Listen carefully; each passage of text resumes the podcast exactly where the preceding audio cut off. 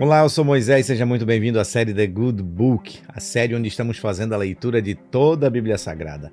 Iniciada pelo livro de Mateus no Novo Testamento, vamos em direção ao Apocalipse. Quando terminarmos, vamos voltar lá para o início da Bíblia em Gênesis e aí completaremos a leitura de todo o Velho Testamento. Meu pedido a você que ainda não é inscrito, por favor, inscreva-se no canal, ative as notificações, clique no like, deixe o seu comentário, nos deixe saber como o nosso conteúdo tem chegado até você. Para você que quer nos ouvir, lembro que também estamos nas plataformas de áudio, Apple Podcast e também no Spotify. Deus te abençoe. Muito obrigado por você que aqui está. Nós estamos muito felizes em saber que você consome o nosso conteúdo. Que Deus te abençoe. A leitura que estamos fazendo é da Bíblia de Estudo de John Wesley, Bíblia de Estudo de John Wesley da Sociedade Bíblica Brasileira. Ótima compreensão, uma linguagem contemporânea que nos faz compreender melhor os textos sagrados. Você que tem uma dificuldade às vezes de entender, essa é a Bíblia para você, tá bom? Que Deus te abençoe. Capítulo de número 13 do livro de Marcos. Marcos, nós lemos no vídeo anterior o capítulo de número 12 que tinha os títulos A Parábola dos Lavradores Maus, A Questão do Imposto, Os Saduceus e a Ressurreição, O Grande Mandamento, O Cristo de Davi, Jesus censura os escribas e a oferta da viúva pobre. Agora, no capítulo 13, nós vamos para o sermão profético, a destruição do templo.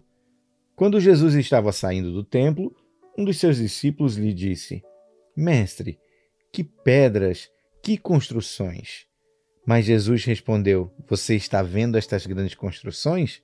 Não ficará aqui pedra sobre pedra que não seja derrubada. Capítulo 13, versículo 3 O princípio das dores. Jesus estava sentado no Monte das Oliveiras diante do templo quando Pedro, Tiago e João e André lhe perguntaram em particular: Diga-nos quando essas coisas vão acontecer e que sinal haverá quando todas elas estiverem para se cumprir. Então Jesus começou a dizer-lhes: Tenham cuidado para que ninguém os engane. Muitos virão em meu nome dizendo: Sou eu, e enganarão a muitos. Quando vocês ouvirem falar de guerras e rumores de guerras, não se assustem. É necessário que isso aconteça, mas ainda não é o fim porque nação se levantará contra nação e reino contra reino. Haverá terremotos em vários lugares e também fomes. Essas coisas são os princípios das dores. Estejam de sobreaviso, porque as pessoas os entregarão aos tribunais e às sinagogas. Vocês serão açoitados por minha causa.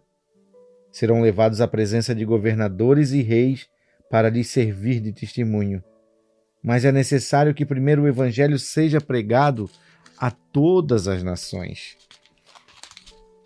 Quando, pois, levarem vocês para os entregar, não se preocupem com o que irão dizer, mas digam o que lhes for concedido naquela hora. Porque não são vocês que estão falando, mas o Espírito Santo.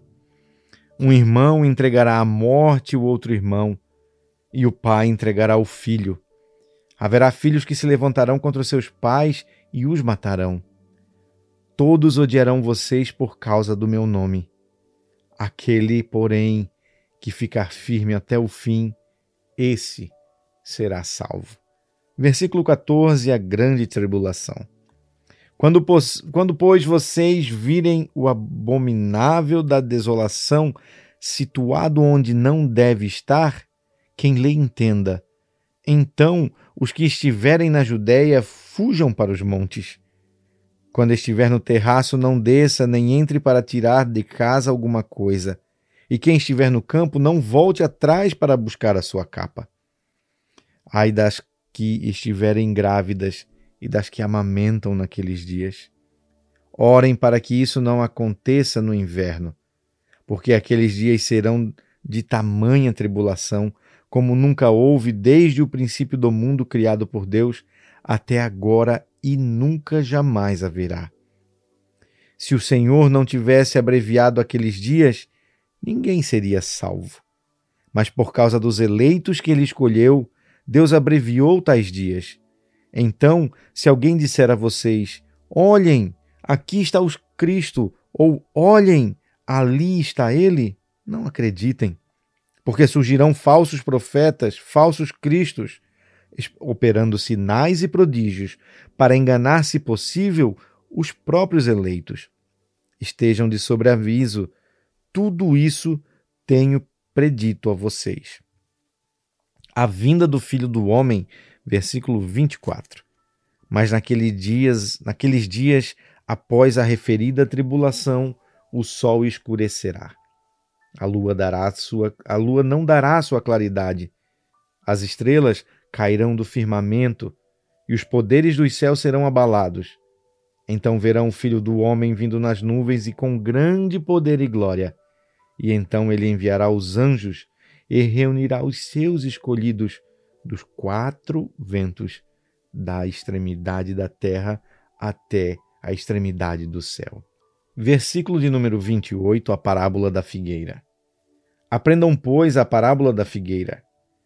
Quando já os ramos se renovam e as folhas brotam, vocês sabem que o verão está próximo. Assim também vocês, quando virem acontecer estas coisas, saibam que está próximo às portas. Em verdade lhes digo que não passará essa geração sem que tudo isso aconteça.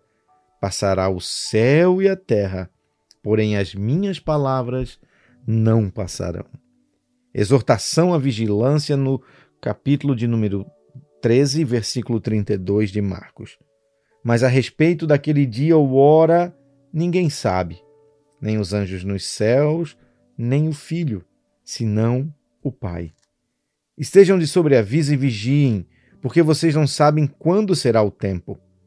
É como um homem que, ausentando-se do país, deixa sua casa, dá autoridade aos servos, a cada um a sua obrigação, e ao porteiro ordena que vigie. Portanto, vigiem, porque vocês não sabem quando virá o dono da casa, se à tarde, se à meia-noite, se ao cantar do galo, se pela manhã, para que vindo ele inesperadamente não encontre vocês dormindo. O que, porém, digo a vocês, digo a todos: vigiem.